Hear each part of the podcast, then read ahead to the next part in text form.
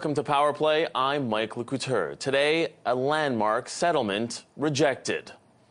I think disappointing to many First Nations people that a First Nations led, Indigenous designed approach hasn't uh, been accepted as complete.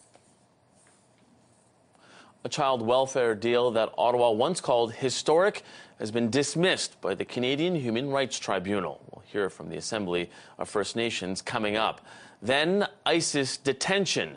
A Canadian woman held for three years for her connection to ISIS has left a detention camp in Syria. We'll bring you the very latest on this developing story, plus Ford's fight against a national inquiry. It's a federal commission of inquiry into the federal government's use of the, uh, the Emergencies Act. He was part of all of this process, and he needs to answer. The Ontario Premier dodged the media today, but his party insists he shouldn't testify at the inquiry into the use of the Emergencies Act. At the commission, we also heard that Ottawa police feared protesters were inspired by the January 6th insurrection. We've got all angles on this story covered today. This is Power Play. Let's get to the players.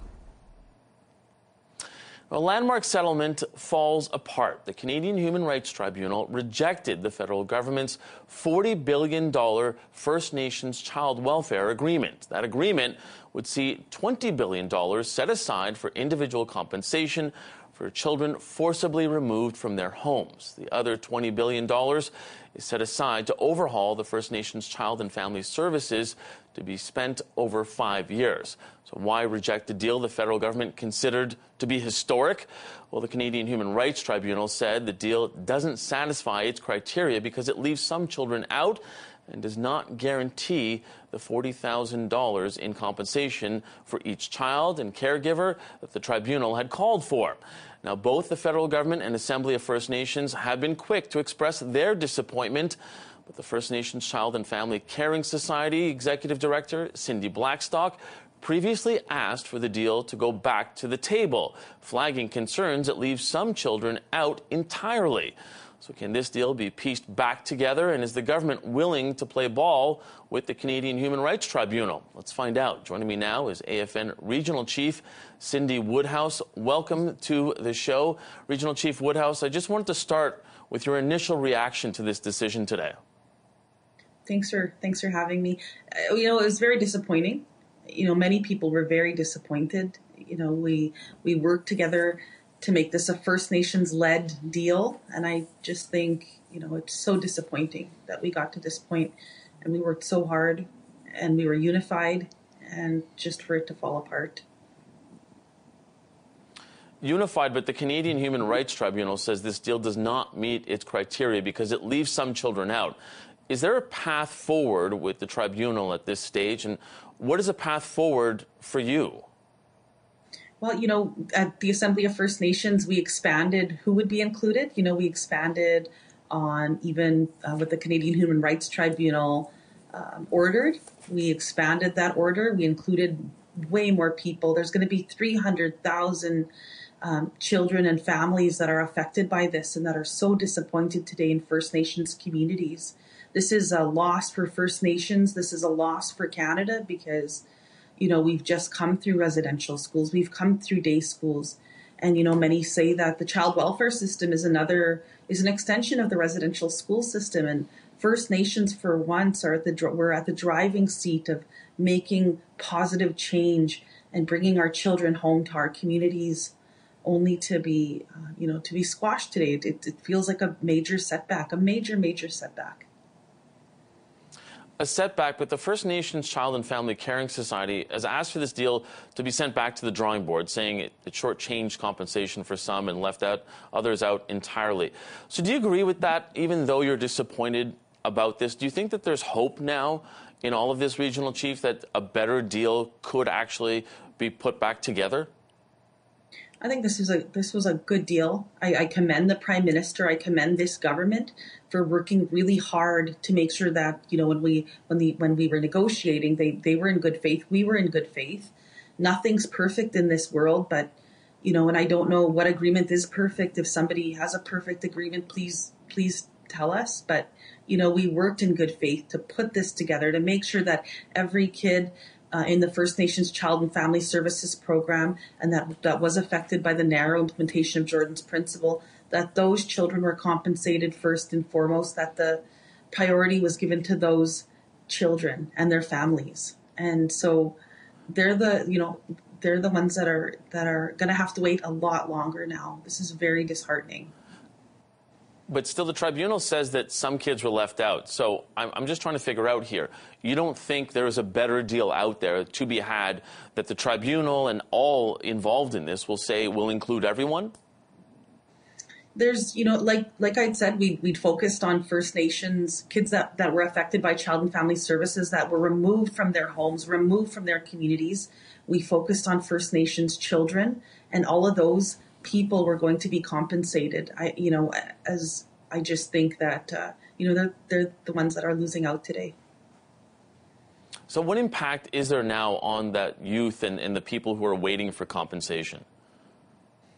Well, we're going to keep, you know, we're going to look at what we have in our toolbox to, to see where we go from here. We still need to analyze further. We still need to you know, um, what's our next steps? I know that uh, time is ticking to December 31st. This is a major, major setback.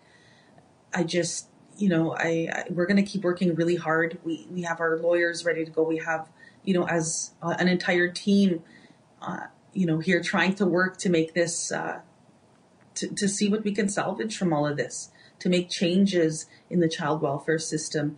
And these kids deserve compensation and it's too bad that, you know, people were irresponsible and took that away from them. Very disheartening. Disheartening, and I've only got about 20 seconds, but now, as you said, the focus turns to trying to make a better deal. Is that where you are now looking? You know, we're, we're going to try and salvage what we can from this was a good deal. The, this was a historic, historic deal. And this is also a historic setback.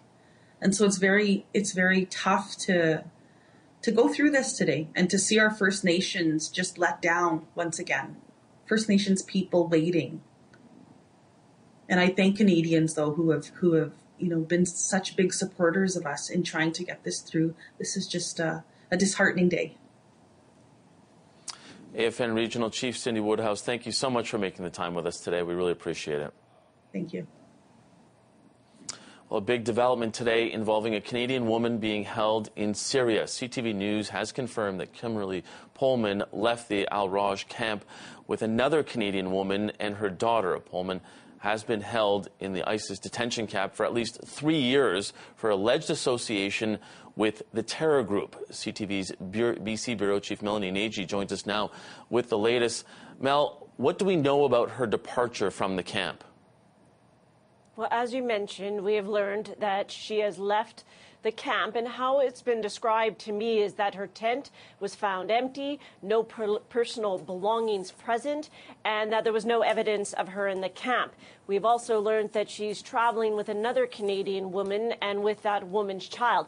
But as for the route she took or her final destination, that's still unclear. We don't have specific details around that, but there are reports that she arrived in northern Iraq today with the expectation that she will be repatriated to Canada. So, still a lot of details we need on this uh, story so far, but we do know she has left the camp. Now, I did speak to Lawrence Greenspan. He is the lawyer that has taken the federal government to court, representing 23 Canadians, men, women, and children at these detention camps in Syria, trying to force the federal government to bring them back. He says he too has had several unconfirmed reports that she is now away from the camp. He has reached out to Global Affairs to get official confirmation on this. So have we. Uh, we, you know, just moments ago, I was checking for uh, an update from Global Affairs. They say they are working on a request. They have not come forward with official confirmation on this. But various people have told us throughout the day that she is no longer in this camp, this detention camp in Syria. Uh, Mel, you were saying that she could be repatriated to Canada. What could she face here in this country? That's a really good question, and something as well we've been trying to ask different agencies um, within the federal government as well. Uh, today, as I mentioned, we haven't heard from Global Affairs, but uh, the public safety minister was asked about this, and uh, he did say he doesn't uh, comment or will not comment on individual cases such as this. But then I want to add that he did say, when pressed even further, he did say that supporting a terrorist group, whether here or abroad, is a serious criminal offense, and those who engage in those kind of activities will face the full force of the law. So he did say that today. What that might mean for Kimberly Polman remains to be seen. Again, there are a lot of details when it comes to her case, alleged connections to ISIS.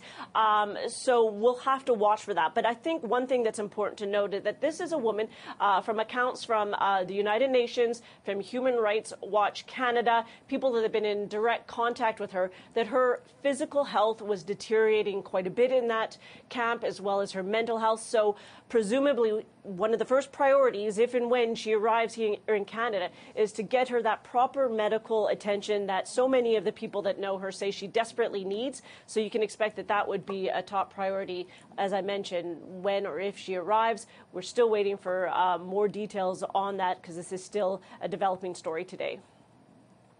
And we'll keep watching for that. Thank you so much. CTV News' is Melanie Nagy in Vancouver tonight. Coming up, more Ottawa police officers testified before the Emergencies Act inquiry today, but the elephant in the room continues to be Ontario Premier Doug Ford and his fight against the summons, calling him to testify. We're joined by Ontario opposition MPPs right after this. Stay with Power Play.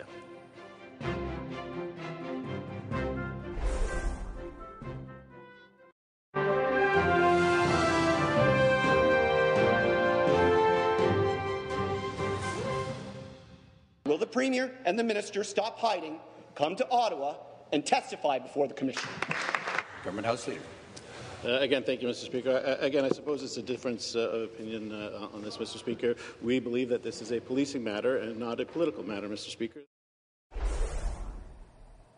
That was the debate at Queen's Park today as we turn to the inquiry into the use of the Emergencies Act. And of course, the question is will he or won't he testify? The question about Premier Doug Ford at the inquiry, and also, as you just saw, Queen's Park, the Ontario government continues to push back against the summons for Ford and former Solicitor General Sylvia Jones to testify. Meantime, testimony at the inquiry continues to focus on the dysfunction within the Ottawa police force. So, can Ford and Jones avoid testifying at the inquiry? And did dysfunction in the force hamper the police response? Let's find out. Joining me now is CTV national news correspondent Judy Trinh. Judy, thank you for being here. Wanted to ask you about all of the responses that we're seeing today from police two competing strategies behind the scenes. Tell me a little bit about those. Absolutely. So today we heard from uh, Inspector Russell Lucas of the Ottawa Police Service, and he is the incident commander. So he is the senior officer on the ground. He's supposed to be sort of like uh, the general, telling you where, where, what officers go where and so on. What is interesting about it is that he is firmly in the camp of let's negotiate with the protesters. Right? He uh, believed in the work of the police liaison teams. These are the officers that you would often see uh, assisting the protesters helping them uh, get through certain uh, blockades, perhaps even helping them with uh, their fuel. Uh, you know, we've seen officers help with jerry cans. These are those police liaison officers doing the public relations work on the other camp would be uh, Chief Peter Sloly. Mm-hmm. He wanted a hard line approach. He wanted enforcement. Uh, he was the one that supported uh, a raid at the Coventry camp. Uh, the Coventry camp is the main supply camp, and it just uh, when police raided that on February 6th, what ended up happening was that they were able to seize fuel and propane, so disrupt the supply chain. However, what it ended up doing was break the trust between protesters and this police liaison team. So the protesters stopped talking to them and negotiations broke down. So, how did this dysfunction and, in a sense, disagreement affect the response to the convoy? Well, the whole thing was dysfunctional, wasn't it? Let me, let me. Understatement let me, of the year? Understatement. But let me uh, play this clip for you. Take a listen. There was a lot of references that were popping up in social media saying this was going to be their January 6th. And this was the, I believe this was the same day that we started reaching out to uh, have other public order units from other police services to be in town to support us.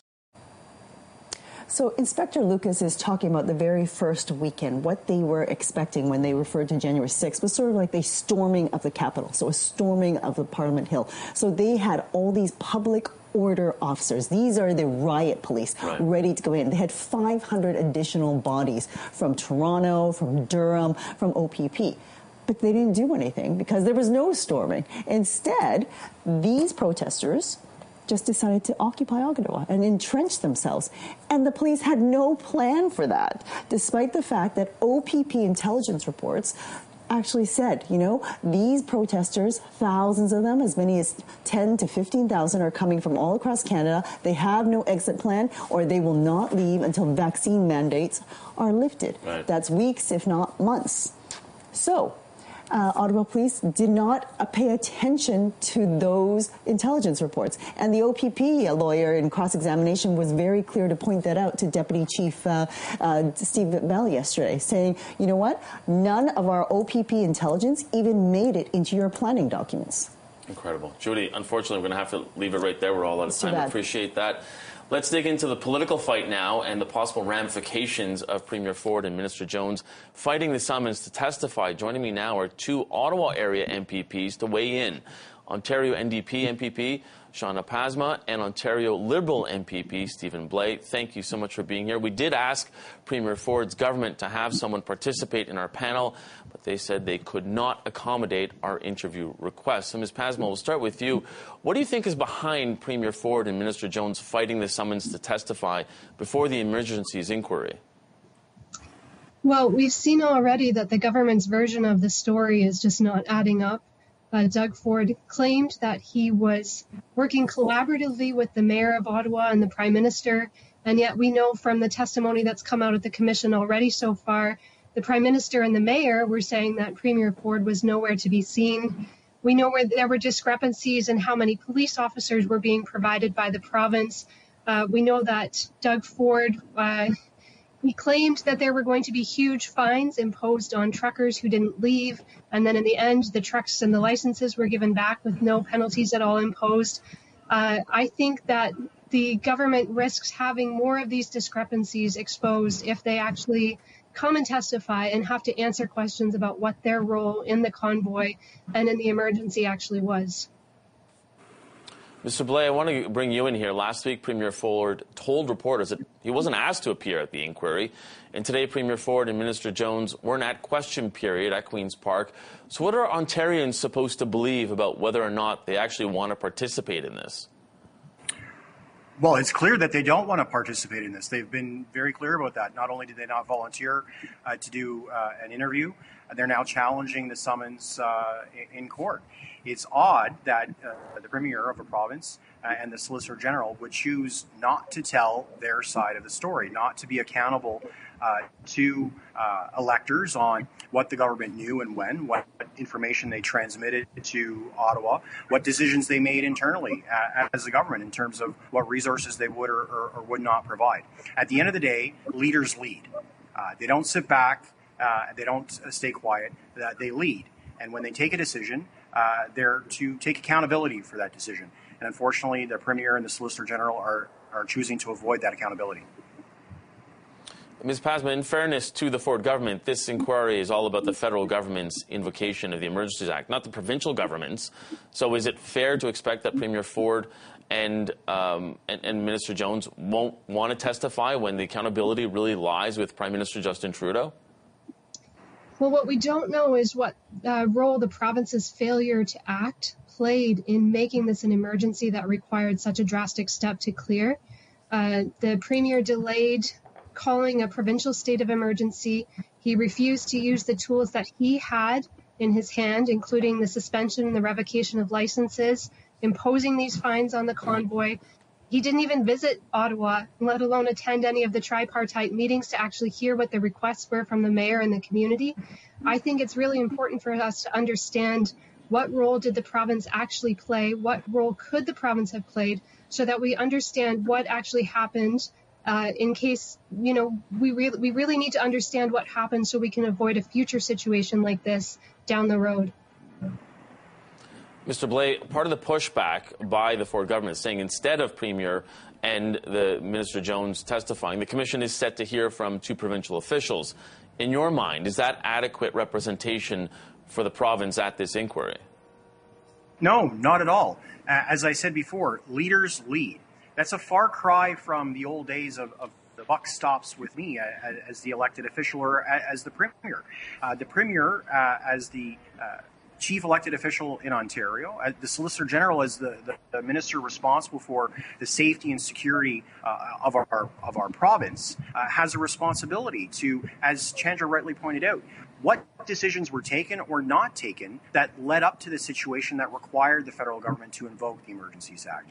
What information was shared or not shared? What resources were provided or not provided?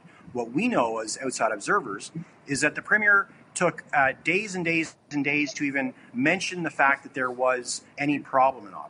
And then he took weeks to actually take any action. He chose not to take any action uh, until really the economic interests of the province were, were, were, put to the test with the, with the blockades in, in southern Ontario.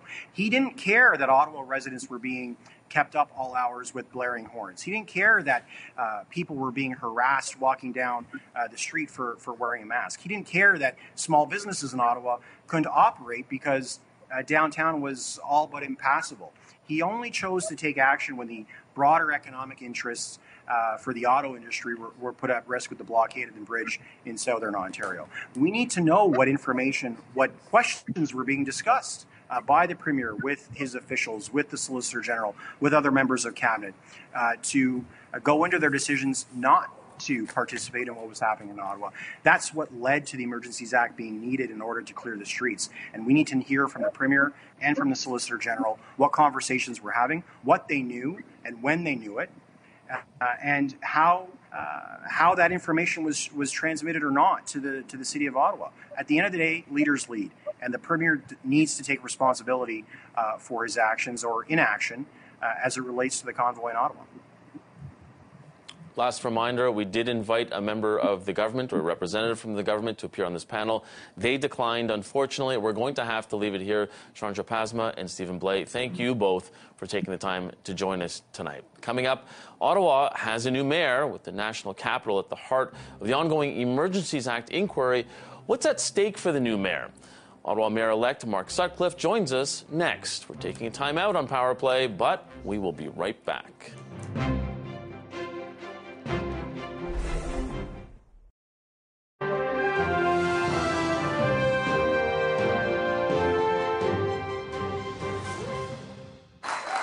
Begin by saying thank you to all the people, all of the people, because there were lots of them who put their names on ballots in this election. It's a courageous thing to do. And I want to, of course, congratulate those who've won seats on City Council. I, looking, I look forward to working with all of them. And I'm hugely hopeful about the future of this city. But there are challenges in front of us, and we have to meet those challenges together.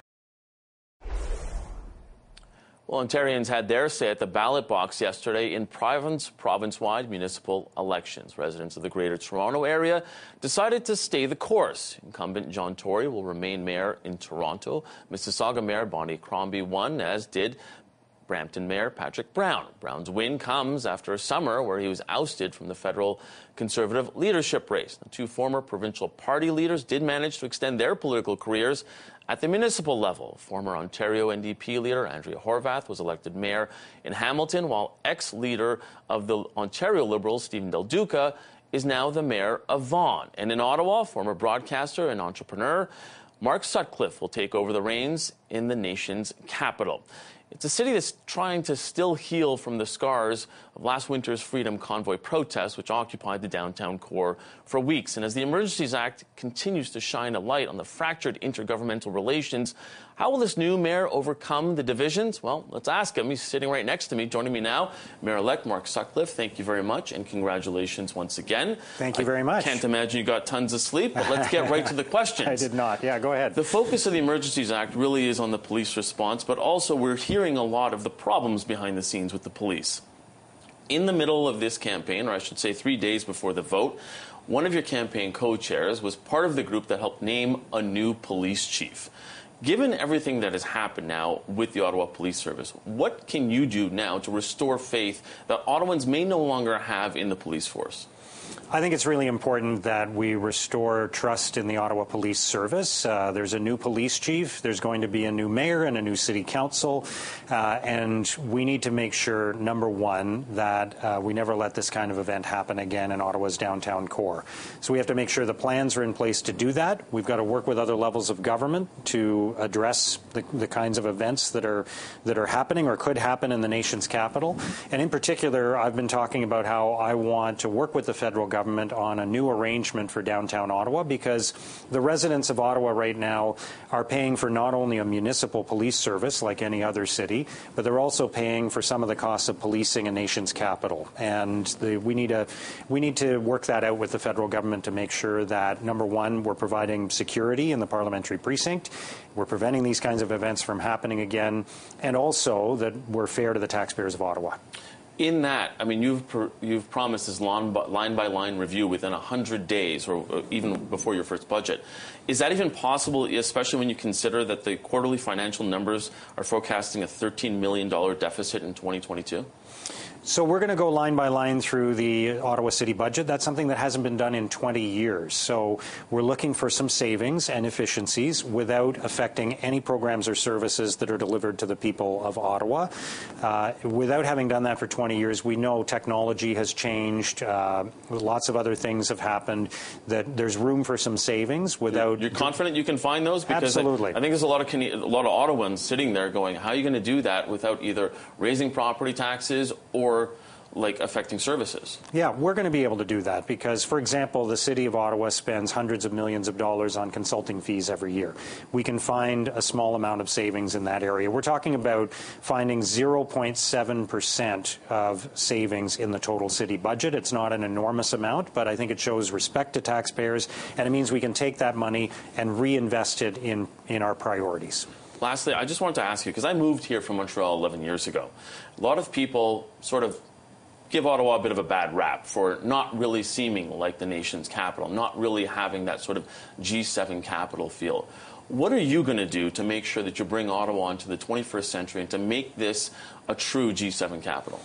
So I think there's a couple of things that I would say about that. First of all, let's let's talk about G7 capitals for a second. Ottawa is the smallest and the newest of all the G7 capitals. Most of those cities are a thousand years old and have ten times the population of Ottawa, and and five of them are also the largest city in the country. They're the economic center as well as the political capital. So I don't think it's fair to compare Ottawa to Paris or London right. or Tokyo and expect it to be that the same kind of city.